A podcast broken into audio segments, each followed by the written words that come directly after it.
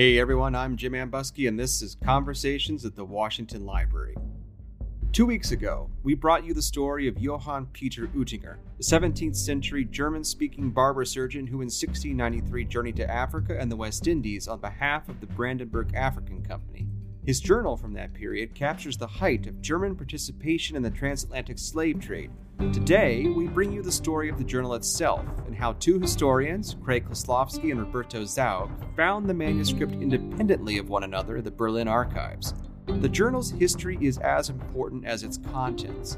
How we interpret the history within it means we need to know something about its origin. And for more than a century, what historians thought was Oettinger's authentic journal wasn't the real journal at all.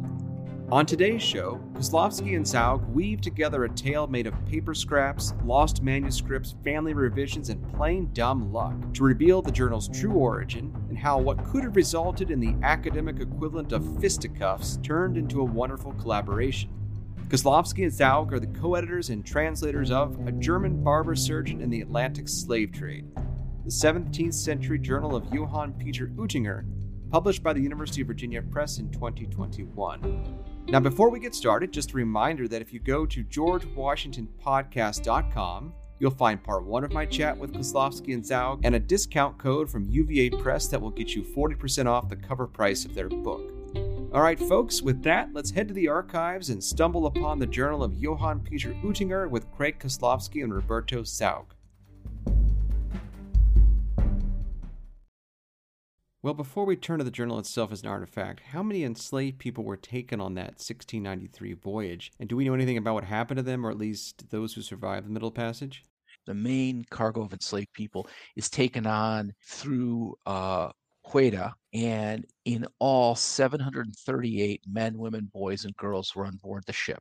So that would be the small number of African captives they bought in their earlier stops particularly a few at least in the Gold Coast at the Brandenburg African Fort there. Mm-hmm. Um, and then the, the mass quantity of hundreds brought on board in uh, when the ship is, is anchored off the coast of uh, the Kingdom of Hueda. And then there are losses along the way at about an average percentage, I think, for the Middle Passage at that time. So he says uh, six, 659 uh, Africans reach St. Thomas.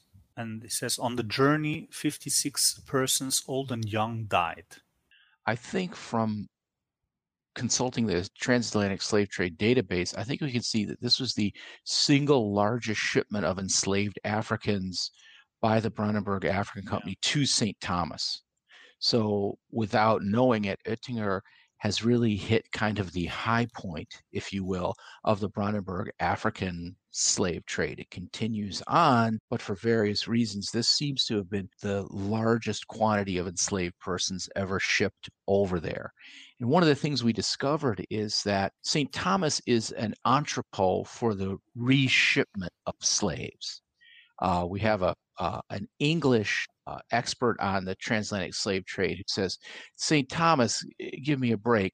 They don't produce more than like a half a shipload of sugar there every year, but they import thousands of slaves. They're all being re exported, some to our English colonies like uh, St. Kitts, St. Christopher, Antigua, uh, but many others to French uh, slave colony islands.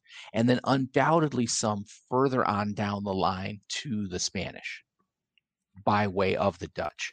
So these people from Africa were undoubtedly dispersed all across the Caribbean at the very least, and possibly further. And I know there's an exciting intra-American slave trade database project under under development now mm-hmm. that will try to pick up where the slave trade database leaves off and try to track the movement of enslaved people from their first landfall. In our cases, is St. Thomas, Danish Virgin Islands, all the way further around the Atlantic world in the Americas. Oettinger has managed to capture the high point of the Brandenburg Company's activities, unbeknownst to him. Reading your introduction, that's a very interesting story, and I, I have a couple of questions about you know potential rivalry between the two as you both came across it in the archives. But uh, but tell us, you know, when did you come across this thing? Well, it's a different story depending on which of us you start with. who got who got there first? Uh, Roberto got there first, so I will let him start with the story from his perspective.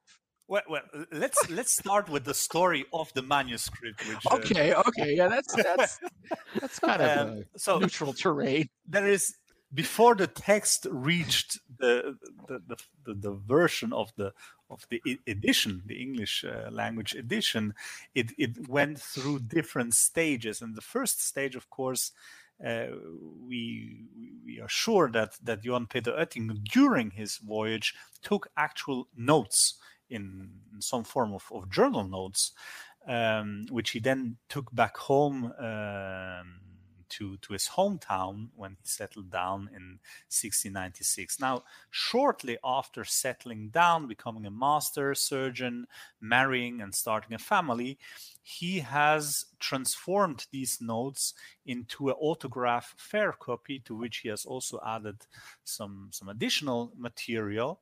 And, uh, and this became the, um, his, his travelogue on, on his journeyman years. And this this travelogue was then handed down from generation to uh, generation inside the family and in 1779 so many years many decades after Johann Peter Oettinger's death his grandson who was a pastry baker left the home region of the Oettingers and and uh, resettled farther east in Leipzig where he became a pastry baker and uh, a small uh, shopkeeper.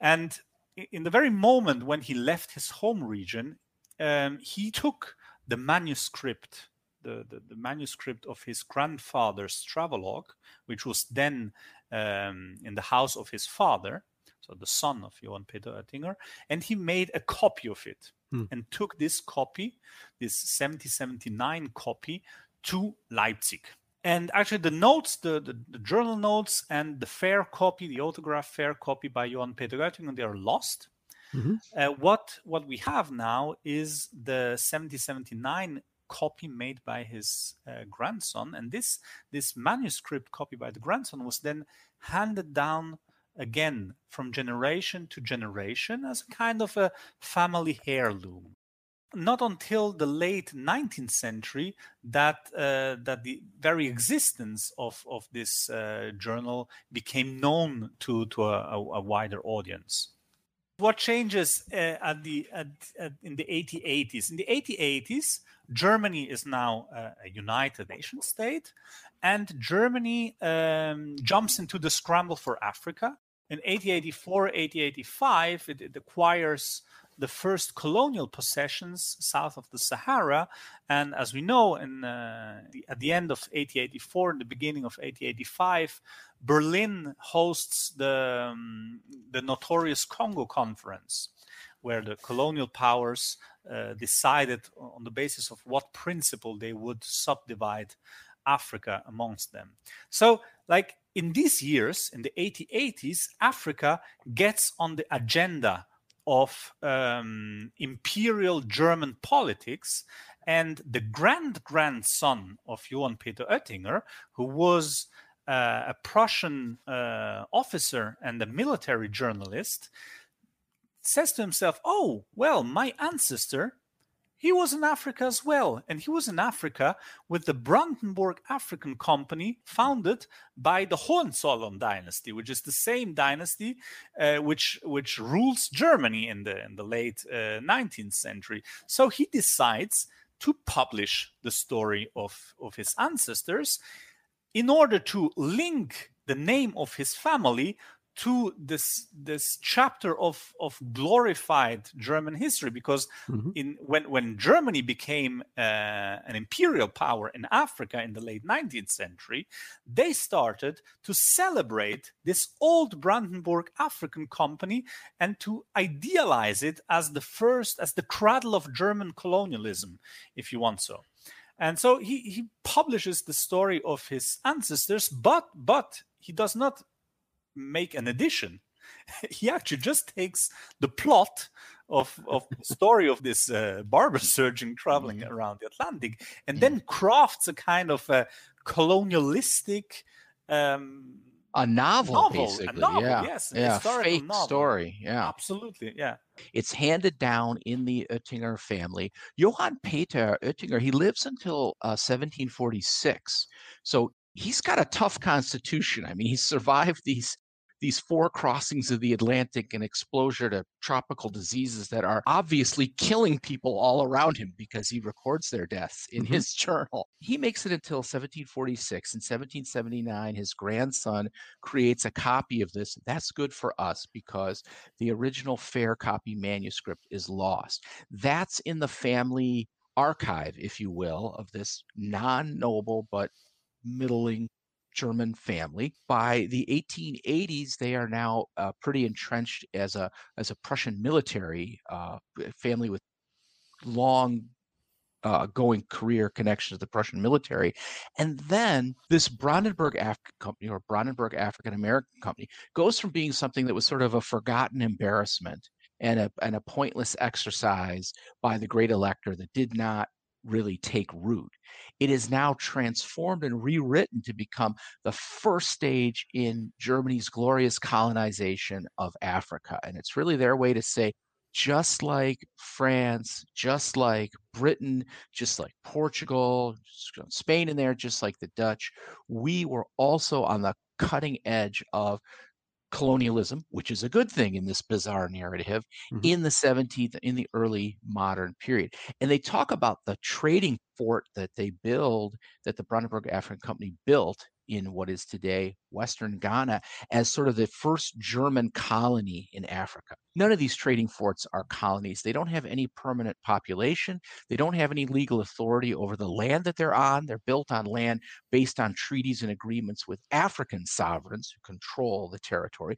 But in the twisting of history of the 1880s, the Brandenburg African Company becomes the first colonial force uh, in Africa from Germany. And Oettinger is the person who visited this colonial fort and was part of this glorious colonial mission. Now, this creates huge problems for the ancestor who's writing this down because, after all, this is a slaving voyage. There's no other way to describe that. Uh, but by the 1880s, of course, slavery and the slave trade are associated with the moral failings of Africans who continue to persist in this long after the superior Europeans have abolished the very slave trade that they built up so enormously and grotesquely. So Oettinger's ancestor simply leaves out the um, the European side of the travel, the Dutch side of the travel, everything about the the graphic details of the slave trade, and he inserts completely fake passages where Oettinger says, "It made me feel so bad to see these enslaved Africans who have the same shape of humanity as we do." This rewriting of the journal included all these racist 19th century racist tropes about Africans and whitewashed the European story that Oettinger's journal did tell. So that's another reason why we figured out we have to bring the proper edition of this journal to light in, in English and eventually also in German, because otherwise people are citing it as if it were the true journal and they're recycling its 19th century racism as if it was a 17th century fact. And they're also whitewashing uh, perpetrators like Oettinger based on this fake version of it. Scholars of West Africa knew someone named Oettinger had written a journal. And they knew that the German version of it that was published in 1885, 1886 was definitely in some way tampered with. That author, for example, has uh, people in West Africa growing and eating breadfruit in the 17th century breadfruit is a Polynesian plant that doesn't make it into the Atlantic world for another hundred years after that. So they're like, what is this? Couldn't possibly really be what the journal is saying. But after 1885, no one knew where the where the original manuscript from Oettinger's grandson was. So nobody could prove that the rewritten version was in fact a, a transformation or a, or a, a perversion of it, you might say. That brings us up to 1982 the last surviving member of the Oettinger family just gives all of the family's papers and manuscripts. And this Oettinger family produced other diaries and journals. Uh, accounts of the Napoleonic War, uh, accounts of mid 19th century Germany, if I'm not mistaken, Uh, all this went into the Geheimes Staatsarchiv, the Prussian State Archive in West Berlin in 1982. And there it sat without anybody knowing about it until Roberto came along. Take it away, Roberto. What happened next? well, okay, what happened? Yeah, I was looking for for for the Brand. I was interested in the Brandenburg African Company uh, at that time. I was looking for a, a new research uh, postdoc project. So I traveled to Berlin. Uh, at that time, we could still travel freely, and, uh, and I visited the the archives in this uh, Berlin suburb of Dahlem and uh, I had just ordered some some manuscript of of the Brandenburg African Company, and then I had to wait for them. So I, I started just roaming through the um, the inventories, manuscript inventories uh, of, uh, of of the various archival series, and you must imagine that reading room of the the Geheimes Staatsarchiv. It's about thirty meters, just shelves of, yeah. of inventories and i just yeah. like walked this this along this shelf and i saw private uh, family archives so i said well let's have a look at it. And I, I, took that inventory out of the shelf and I, I, I started going through the names just because i was like I, I, had nothing else to do. And and then i this this name oettinger uh, i saw this name oettinger which i knew because i had seen i had, had seen the the translation by adam jones of the 8085 version of the oettinger narrative I said, okay, this must be perhaps it's the Oettinger from who was with the Brandenburg African Company. So mm-hmm. I I ordered the um, the archival units, uh, the boxes, and the boxes came in. And I thought, well, this is the journal, but it's already edited. It's already been published. It's not only late, but I said, well, let's have a look at it.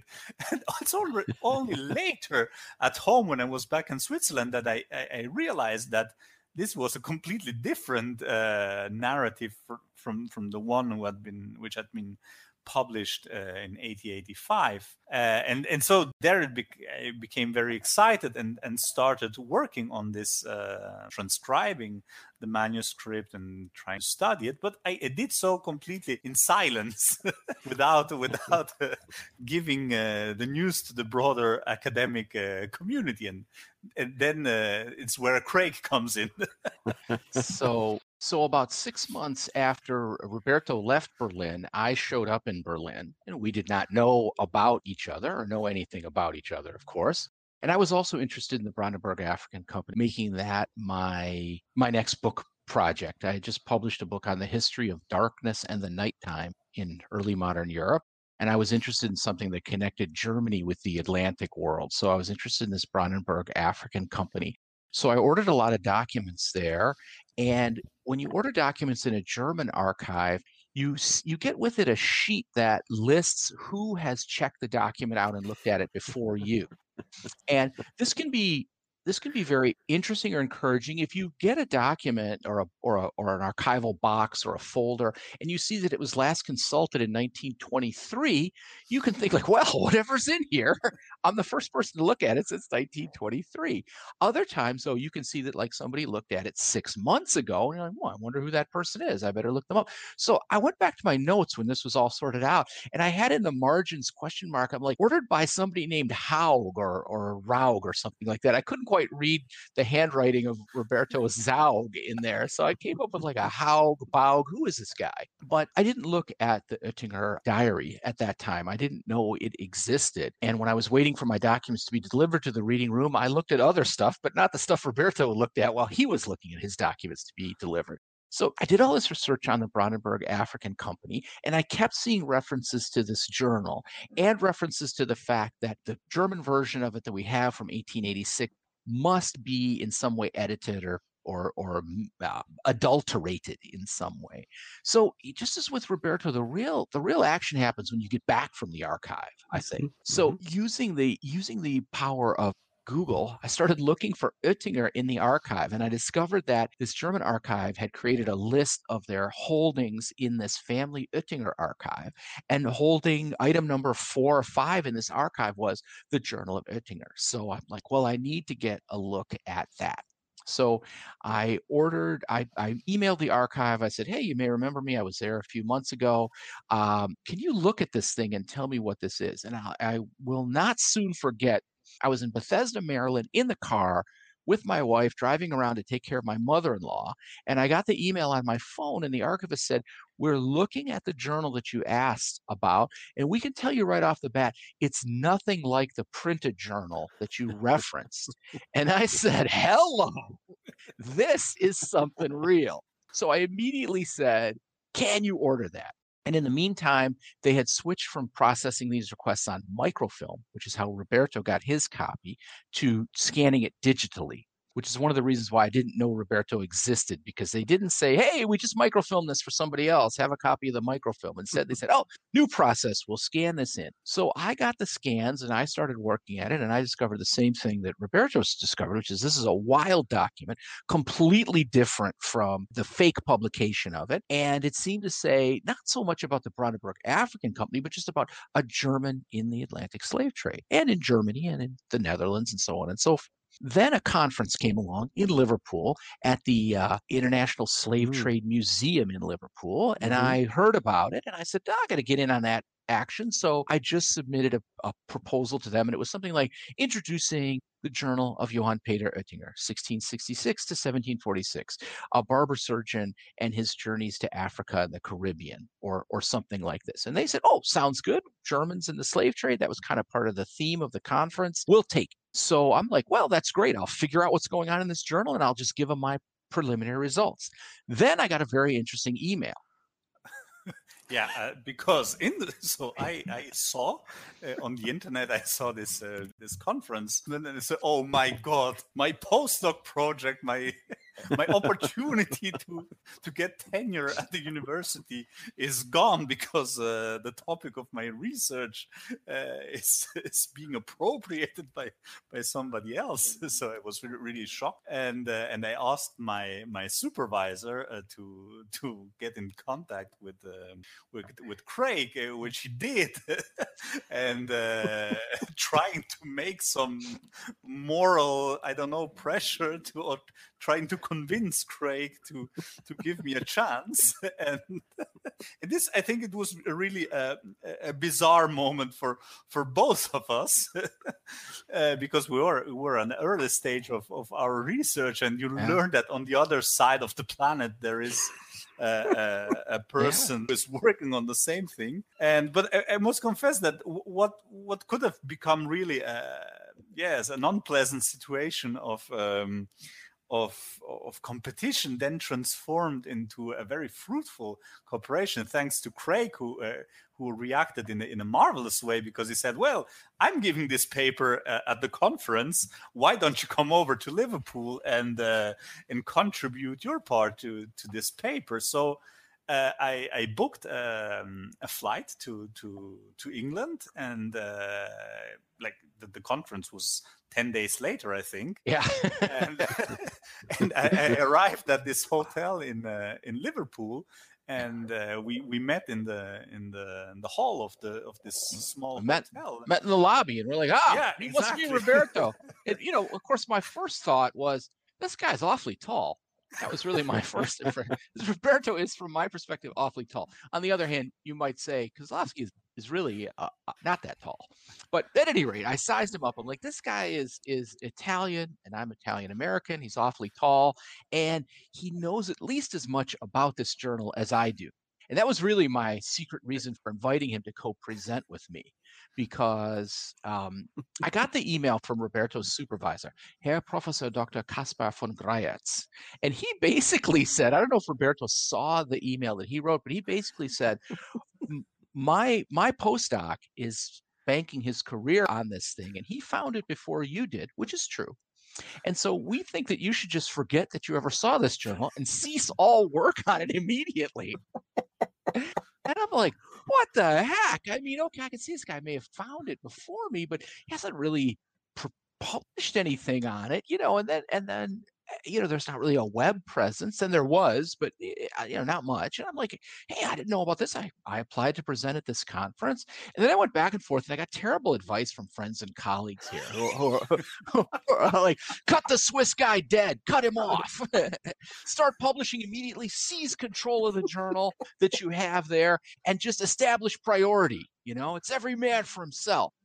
Um, but then Roberto and I actually started emailing directly without the uh, mediation of Herr Professor Dr. Kaspar von Greyerz, who was a good guy and was looking out for the interests of his postdoc.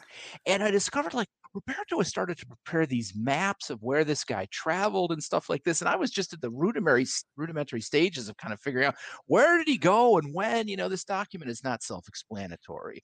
Um, and trying to get some of the African context of it. So finally I thought, you know, if Roberto joins me at this thing, we will actually have a much better presentation because we will take the stuff I've figured out and we'll combine it with the stuff Roberto figured out. And then I thought, look, I may end up not working on this. And Roberto needs to meet these people who are doing this conference on German involvement in the Atlantic slave trade in Liverpool. Uh, but you can't, of course, you can't invite somebody else to a conference that you're not running. So that involved a little delicacy to convince the. But I did say, I don't know if Roberto knows this. I wrote the Liverpool organizers, and I'm like, "Can you invite this guy to your conference?" I said, "I don't think you're going to have to pay for his travel. He's from Switzerland, very wealthy. I'm sure they can cover this themselves because you you can't write to somebody at a conference, people you've never met, and say, pay to fly this guy from Switzerland to Liverpool on 10 days' notice to co-present with me because I didn't realize he also knew mm-hmm. about this journal that I felt like I was the first discoverer of. But they were lovely, the organizers there. Yeah, Eva, Eva Rosenhaft and Philip Brahm. And they're like, oh, yeah, we've got budget for that. Somebody else canceled out. You know how it is. These things are not as rigid as one fears they are. So then Roberto showed up. We met in the lobby. We combined our PowerPoint slides into one presentation. The next day, we gave our presentation, and people immediately said, This is very exciting. How many years have you guys been working together on this project? And we said, We met in the hotel lobby yesterday under what could have been tense circumstances, but were not. So they said, Well, you seem like you've been at it together for years already. This is great. So we quickly worked out a very simple plan where we would work together on the English translation because the West Africanists are not going to read this in they're not they don't have time to learn German. They have better things to do. They're not going to read this in the German mm-hmm. original. So we decided that we would work together on the English translation of it, and then Roberto would produce the official German edition with a lot more scholarly apparatus and context, which allowed us to keep the American, a German barber surgeon in the Atlantic slave trade, a little shorter and easier to manage for, for researchers and students. And that kind of takes us up to where we are now. That's a marvelous story. I mean, you're right. It could have been pistols at ten paces, and I, of course, we've all we all know people that that's happened to. Yeah, yeah, yeah, yeah. Now that wasn't good. I just realized I'm like, I need Roberto's help on this thing, and uh, and he can get to Liverpool one way or another. And I thought, also, I want to meet this guy, you know, and see, you know, see what he's made of, you know. So, uh, so that all worked out great. That all worked out great. So let that be a lesson that it's really much easier and much better to collaborate, and you have everything to gain and very little to lose by collaborating. Yeah, absolutely.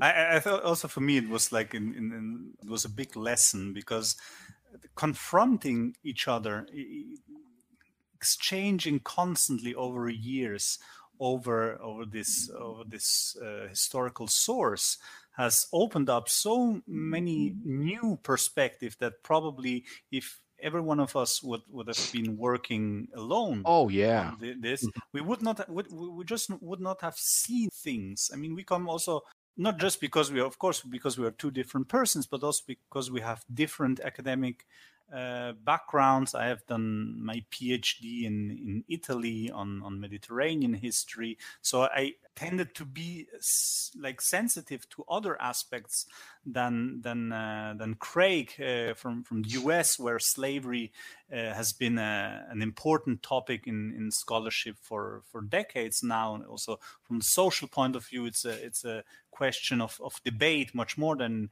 it uh, it was until very recently in, in Europe. I would keep collaborating in all the stuff I do. Roberto and I are going to continue to collaborate, and we've also started other collaborations. It's just a great way to keep things moving and get a better perspective.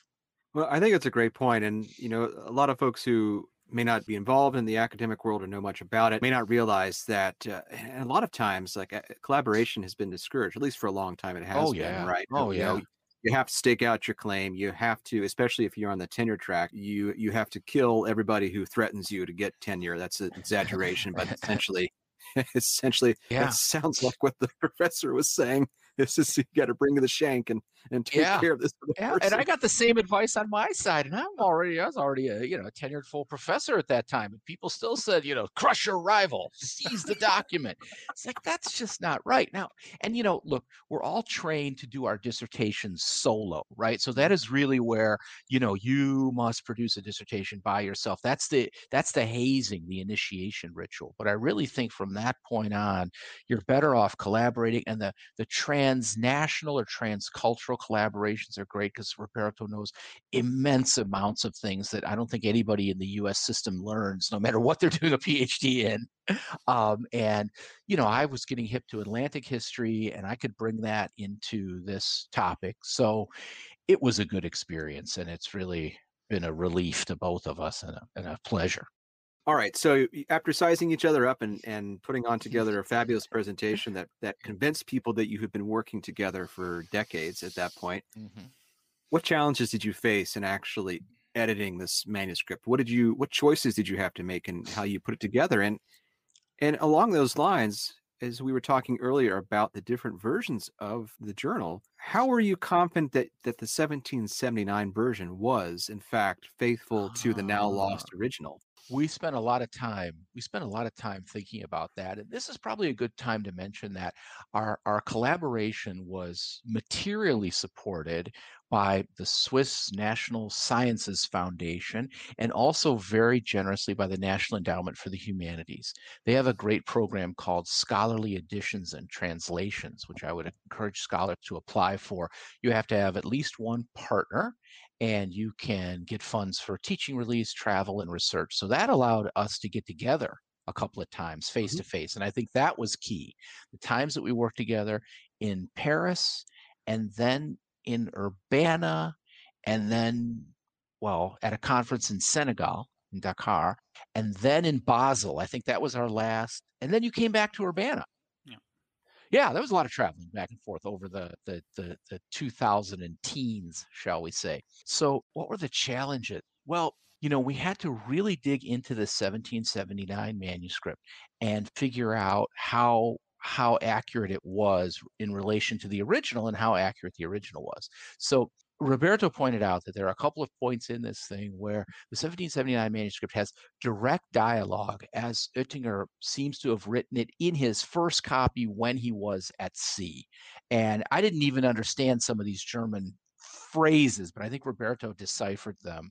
Uh, yeah. You remember when they get the pig, right? Yeah, exactly. So you have you have phrases which really sense that they were noted down in the moment for example, uh, in the border area between on the off the coast in the border area between uh, Ghana and Togo, um, they they slaughter a pig, and he notes down. Johann Peter Oettinger notes down, "Ha ha, butcher soup." This is something which you write down in the moment. You would not yeah. years after write such a sentence. And if you are the grandson of, of a person who has written a journal, you would not invent such a detail. Other details which which uh, point to the fact that the, the copy by the grandson is very accurate um, are related to, to dates, to uh, measures. For example, when he notes down the um, the depth of anchoring places. These mm-hmm. are things that you cannot remember mm-hmm. uh, in in such a detail over a year. So these are clearly um, the results of notes which were taken down in the moment during the voyage. Also, the prose.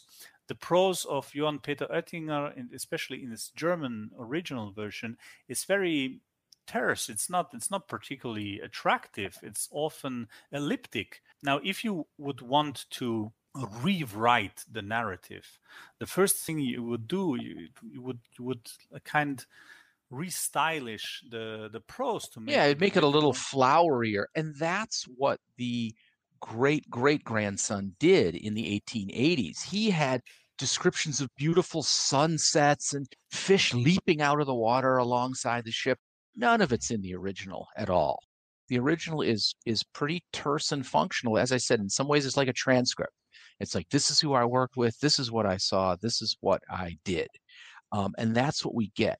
Now, we were able to verify numerous very specific details and events from the journal in other sources. Um, Oettinger, as a literate person on this ship, the Friedrich Wilhelm, on the on the 1690 to 1693 voyage, he looks like he was involved with the keeping of the ship's log, or he was was there when it was being written down, because he records some pretty specific latitude and longitude measurements, which are pretty close to where he thinks the ship was when he records that as they're sailing south in the Atlantic. He records some events when they get to St. Thomas, uh, 1693, uh, a fire there that destroys the barracoons of the Brandenburg African Company on St. Thomas.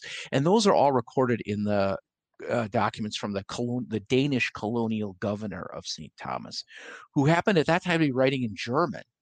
There really aren't a lot of Danes in Danish St. Thomas, but you know that's a topic for another time. It's, it's Dutch, English, Germans, everybody except Danish people. I think Danish people were generally too smart to go to the to the Caribbean tropics uh, and get a disease and die there. So it's not a lot of Danes there. But at any rate, we were able to verify so many factual points. So we know that the original text and the fair copy were factually accurate. And then when we looked at the 1779 version, we could see that it sounds like a late 17th century text and it doesn't really seem to have added or removed too many details. And then there's the stuff about the mermaid. Oh yes, what we have done when we have edited the um, the journal, we have tried because this narrative has been the object of uh, manipulations, we have tried to really take the narrative, the original narrative by Johann Peter Oettinger, and to, to, to, edit it and to translate it. And we have left out um, some additional material, which has been added by Georg Anton Oettinger. The grandson, uh, the grandson, mm-hmm. and and also by by other uh, great grandsons who have uh, pasted some pieces of texts into the into the manuscript. So I've really tried to, to restore the original narrative. Now, there is a, a kind of an introduction in the in the made by the grandson who tells how he uh, copied the um, the journal of his grandfather, and he said, "Well, our grandfather did not write everything in his journal there are some things which he used to to tell at home uh, at in, in, yeah it's like grandpa used to tell these great stories about exactly. his time at sea which must have been super amazing when you're stuck in the middle of landlocked central germany to have this grandfather who went to sea and did all these amazing things. So the grandsons used to tell us these stories. Sorry go on. Yeah yeah. And one of these stories involves a mermaid because they say, well, they one one day, uh, the, my grandfather told us they fished a mermaid and they brought her on deck, and this mermaid was very ugly and very angry. And terrifying with like claws and, yes, and, and everybody and all the mariners were were frightened. And so to to appease her to calm her they not only threw her back into the sea but they even gave her a ham, a big piece of ham. They yeah. threw it with the mermaid into the sea to calm her down. yeah. Now, this yeah. must this must have been uh, I don't know how you say in English the, the these animals. Uh, Oh, it's an it's an imaginary creature. Oh, you might have been like a manatee, manatee or a sea yeah. cow or something. Yeah, like something yeah. like this. It, it, yeah. it, could be related to to something which has really happened, so or it could be just a, a good grandpa story. So the grandson, you know, what convinced us of the grandson's desire to be accurate is he says, now that I'm transcribing that, now that I'm copying out my grandfather's journal here, I'm kind of disappointed that some of the best stories he used to tell us are not in the journal. And they're not in the journal because they're stories, they're real. Um, and you can tell this because he says, he says, to calm down this mermaid before we get, could throw her back in the ocean. I think he says we had to give her a whole smoked Westphalian ham. now, as you, it's like tasty, but as you know from the previous comment, meat was very scarce on the voyage, like it was on all voyages. Yeah. I mean, they get one pig and they slaughter it immediately, and they say, "Oh, we had butcher soup. You know, we had all this meat finally left over." So they didn't have like a spare smoked Westphalian ham on board like in case of emergency to give to an angry mermaid to calm her down. That was just not a part of shipboard life. And so that was another way of us thinking that that Georg Anton, the grandson, recorded the journal accurately, and he didn't even put in the fun stuff that he, as a little boy, that he heard his grandfather describing to them. So that gave us a sense we had a pretty accurate document. A couple examples of that for you. Also, an important question was Did Oettinger himself copy some stuff mm-hmm. he had read elsewhere into his own narrative? Because, as we know from, I mean, from Edward Said onwards, travel writing is often a lot about copying from previous travelogues rather than mm-hmm. um, first-hand observation right. yeah exactly, real observation yeah expressing mm-hmm. uh, mm-hmm. eyewitness mm-hmm. account this was also always a question which which went along with with our studies and we have been able to detect two pieces of this uh, travelogue which um, are copied or inspired by um, previous texts, and w- one is about description of, of towns in, in mm-hmm. early modern Germany, which are uh, often copied from from, um, from travel guides or travel guides, yeah, yeah. Mm-hmm. modern travel guides.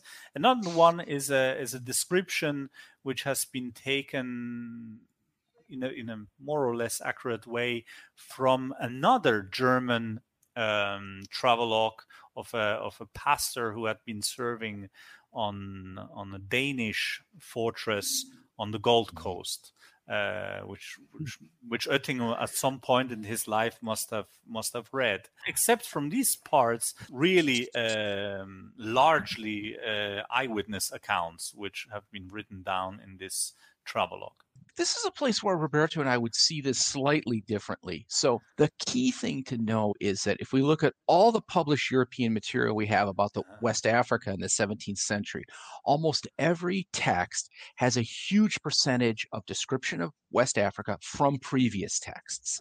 Really, it's worse even than you would see in descriptions of America or the Caribbean islands or something like that. There's just a lot of wholesale recycling. The great thing about Oettinger is that he's really a little too simple of a guy to be able to do that. Um, he doesn't have access to a library that's going to come back take his manuscript, compare it with books that are published in Amsterdam or Zurich or Copenhagen or wherever, and then kind of correct or enhance his account. He's not he's not able to do that. There's one place where there's a little bit of overlap.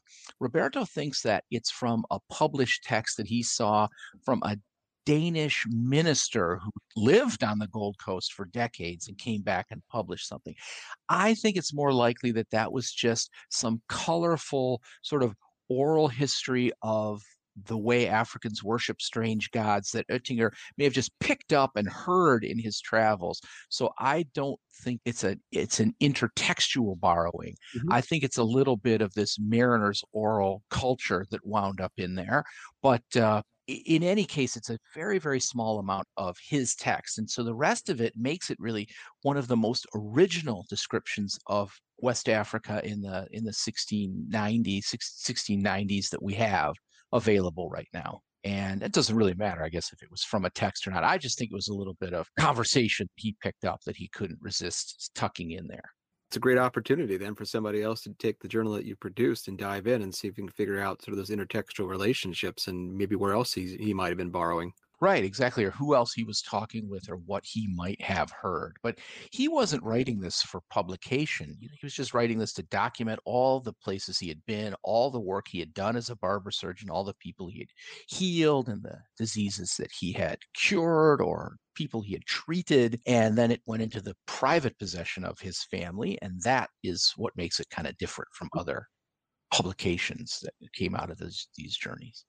do we have anything else from Oettinger that survives? Is there anything else that is in his hand that you've come across in this family archive or elsewhere? No, I mean, we know that he lived until 1746 so that's a that's a good long life but he settled into you know the obscurity of being a village barber surgeon um, you know, he says that he he's starting to build up a good practice and he's, you know, he's making good money, but we don't have anything else that documents anything else that he did. But that doesn't really surprise us. He didn't really have any need to write down that much. I mean, um, when when he went back to his hometown, his small hometown, you have in the town archives, you have some notes uh, on his later life, but they only say that he became uh, a member of the council of his town. There are questions about his uh, his will and the inheritance, will, and yeah. that's that's pretty much everything. What we have inside the the family archive in Berlin are autobiographical writings from his uh, descendants. For example, this grandson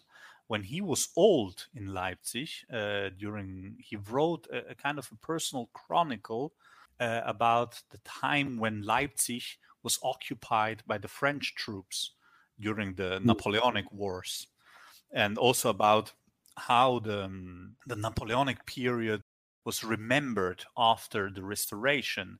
Uh, you have this, you have another uh, descendant of, of Johann Peter Oettinger who has left uh, a travel account of a German mm, travel he did in the 8020s. Mm-hmm and this great grandson, the one who faked the who made this fake edition uh, slash uh, historical novel, uh, he himself wrote uh, an autobiography.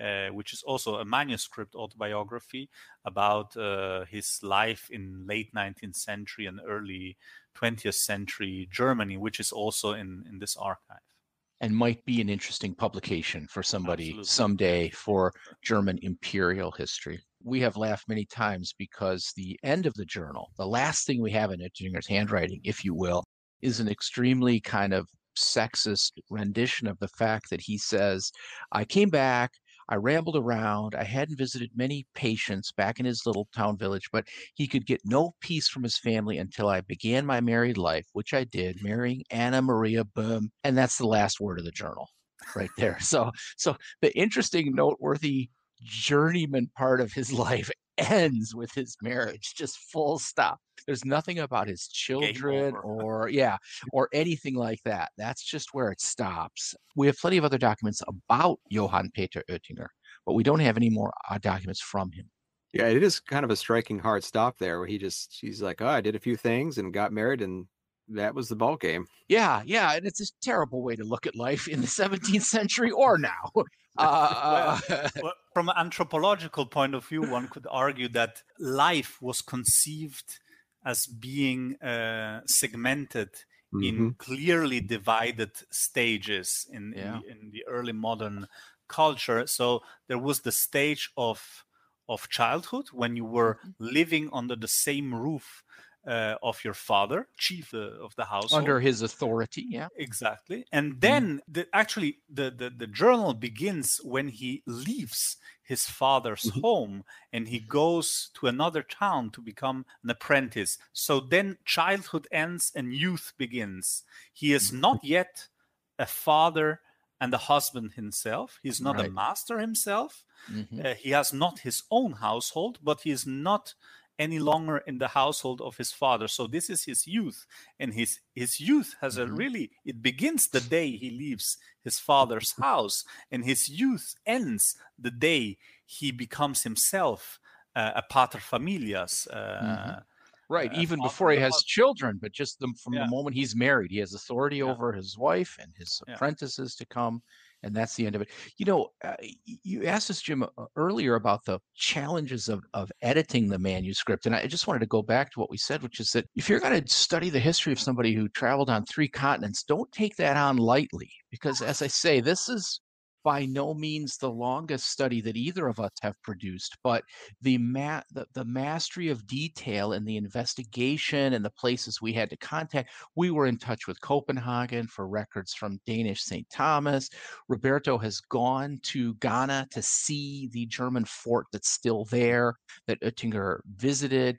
I spent some time in the archives in St. Thomas looking for records in the Caribbean. So it was kind of a division of labor. We never really discussed this, but Roberto kind of took the old world and went to archives, you know, in, in Künzelsau, where where where Oettinger was from, and then also down into Africa uh, to just get a feel for where he was. And then I tackled the Caribbean side of things, which was not a hardship, I'll admit, to go to St. Thomas and and hunt around there uh, and do some research there and just kind of get a feel for what that area looked like um, and what what uh, Charlotte Amalie looked like in, in Oettinger's time and in the present day. Um, so those were really the challenges, you know, to, we, we both had to grow as historians a lot to do a truly Atlantic history. And we'll, we'll let the readers judge how effectively we, we did that. The journal is out, you've published it, and now it's going to be in the hands of readers. What do you hope that readers take away from the journal at the end of the day? Well, you know, it kind of comes back to your first comments. We want to surprise people we want to show them that the past is full of surprises. Oh, I didn't know there were Germans involved in the Atlantic slave trade. Oh, I didn't know there was a chartered German company involved in the Atlantic slave trade. I didn't know that char- chartered German company was run basically by Dutch people. Oh, I didn't know that the Archbishop of Cologne invested in that slave trading company. Uh, I didn't know that uh, national categories are not a very good way to look at the transatlantic slave trade. Um, oh, I didn't know where all that linen that the Germans were making, which is a garment that's better for tropical climates, where that was all going. We hope to surprise people. We hope to show, particularly because Oettinger is the same age as a lot of students who might be mm. assigned this book one day. We wanted them to see what's it like to be far from home, in strange places, in morally challenging circumstances to whatever extent you see that. How does somebody like Oettinger react to that? So I think we want to surprise people. We want to mix it up. There's a lot of great things to come in the field of German Atlantic history. And we want this book to kind of signal that. Roberto? Well, I could add two aspects. The first one, from a very European uh, perspective, hinterland perspective, because I'm I'm living in in Basel, hundreds of um, kilometers, hundreds of miles uh, away from from the Atlantic Ocean, um, in a city which was itself also involved in the Atlantic slave trade in the 18th century. So I think the contribution this book can make is to really show that the economic forces of the slave trade, of the slave based plantations in, in the American colonies, they were so strong that they, they really penetrated into far distant hinterlands of the European subcontinent and and um, and changed also lives of people who got involved in slave trade. Um, on this behalf, I would also say that this book can make a contribution with regard to the focus that slave trade studies uh, can adopt. There is a lot of, of debate about the big capitalists, the big merchants who invested uh, their fortunes into slaving ventures or into plantations and who made great fortunes often out of this of this business or of course there is uh, an important focus on the slaves themselves mm-hmm. now this this um, this book it shows that also humble people from from Europe uh, were involved in this slave trading business. And without them, it would not have been possible. So, this focusing on subaltern actors in the Atlantic slave trade uh, is, in my eyes, an, an, important and partially new aspect of, of slave trade studies. Yeah, they're really they're, they're the they're the little people who made all this possible. It's it's partly like the banality of evil. It's also a view of the slave trade that is it's not from below, from the enslaved people, and it's not from above, from the chartered companies and the investors and the links of institutions in, in Britain or the United States in the slave trade and the way these colleges, uh, insurance companies, et cetera, et cetera, had invested in the slave trade. It's really these subaltern perpetrators. They're, they're, they're morally complicit in the action of the slave, slave trade. But for somebody like Oettinger, I mean, he's no craven lover of authority he never even bothers to mention the names of the various sovereigns he's under or who's in charge of any of these places. He's skeptical that the wealthy in any country are always the biggest thieves. He says, well, you know, in, in Africa, the wealthy, uh, the, the, the, the, the leaders here try to steal as much as they can. He says, but, you know, it's exactly the same way at home right? He's not invested. You're not going to find that in an account from a slave ship captain, which we have. They are locked in at a little higher level of the authority structure. They have to have a little bit more moral pretense uh, about what they're doing. But Oettinger just lays it out the way he sees it. He makes himself complicit in ways he barely understands. He is definitely solidly in the middle of this mess. Well, I want to thank you both. This has been a terrific series of conversations and a really enjoyable read in the journal. And I'm excited to see how people use it and teach it and, and think about it. Thank you for taking the time to come to us from uh, Urbana and there out, out there in the the Middle West of the United mm-hmm. States and uh, mm-hmm. over in Switzerland and Europe. And thank you very much for taking the time. It's been a real treat for me. Jim, you've got stamina and endurance. It's been a long. It's been over two hours here. You've just been you've just been powering through this. Um, so thank you. That's really where the where the thanks come from. Thanks for joining us today on Conversations, a production of the Center for Digital History at the Washington Library. This episode was hosted and produced by me, Jim Ambuske, with editorial assistance from Jeanette Patrick and support from Mount Vernon's Media Department. Be sure to subscribe to Conversations on Apple, Google, Stitcher, or wherever you enjoy your favorite programs. Have a question for the podcast team? Send it to us at conversationspodcast at mountvernon.org and we might feature it on the show. If you'd like to support this podcast, you can do so by going to mountvernon.org slash podcast. Thanks for listening, and we'll see you next time.